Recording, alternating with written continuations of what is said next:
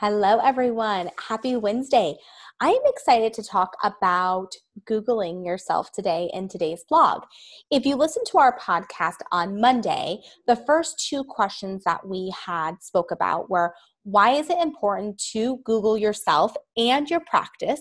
And how do you fix the information that is out there if it's incorrect or outdated? And this is something that, you know, people sometimes tend to overlook. You don't realize that if you are a practice owner or if you're a physician and you've been at multiple practices, that your information is most likely out there on the web.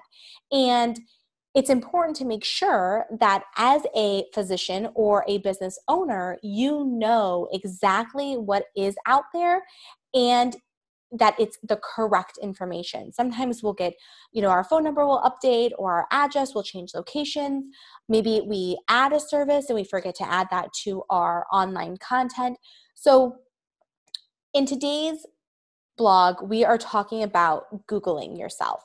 And although that seems kind of silly, it's actually really important. And you want to make sure that you are Googling your name you want to make sure you're Googling your name with your abbreviations. You want to make sure that you are Googling your practice name, your hospital name, wherever you are working, because there's going to be a listing for both your business and you personally. So you want to make sure that you know what is out there. And when you do find something, when you, you know, a, a Google listing comes up, you want to make sure it's the correct information. So sometimes we've had maybe different marketing people work for us, or in the beginning, we maybe set up three different Google My Business pages or three Facebook pages, and that happens. But let's talk through how to fix that. So when you Google your practice name, most likely what will come up is on your Google search, you will have the websites that come up that list your name on them. And then, usually on the right hand side of your screen, if you're looking at your screen, you will see most likely a Google business listing.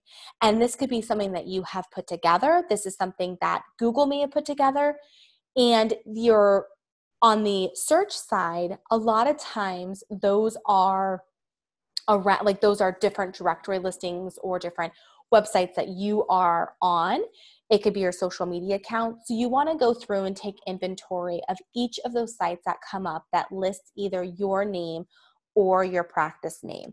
And you want to make sure those are correct. Now, you can have um, vitals may come up, WebMD, Healthgrades a lot of different directory listings could come up for your name and practice. So you want to make sure that that information is current and that you own that directory listing. So if you click onto that website and it pulls up your listing for your name or your practice, there should be a button that says claim this listing.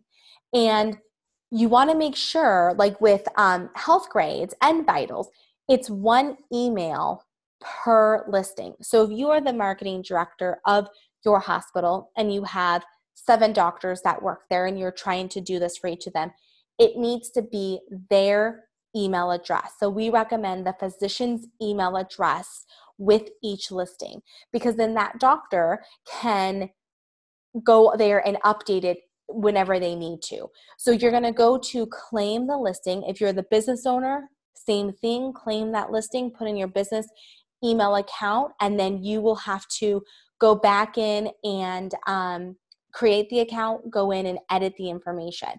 And with Google, if there's multiple Google listings that come up, you'll want to see which accounts that you've created and edit that information.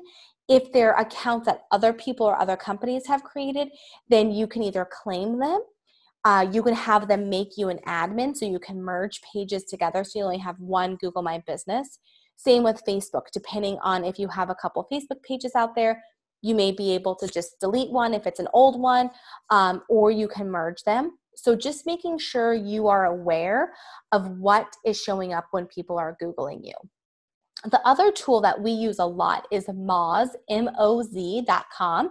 There is an annual fee to this. I think it's $129 a year, but this makes sure that it keeps all of the information about you or your center current and up to date across all different online directories. It does not cover vitals webmd or healthgrade so those are ones you need to do individually but it does help with the google listings and other directories that are out there.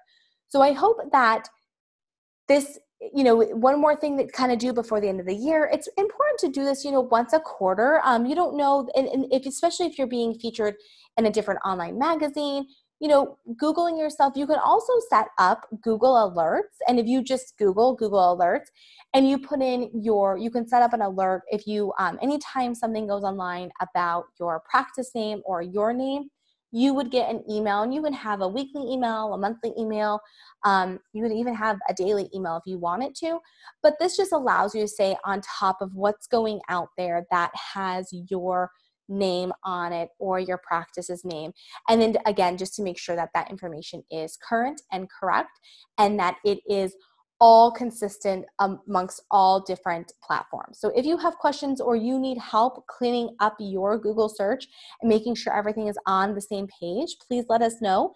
Head on over to socialspeaknetwork.com and request a free 30 minute consultation today. And be, for, be sure to follow us on iTunes. Have a great day. Bye.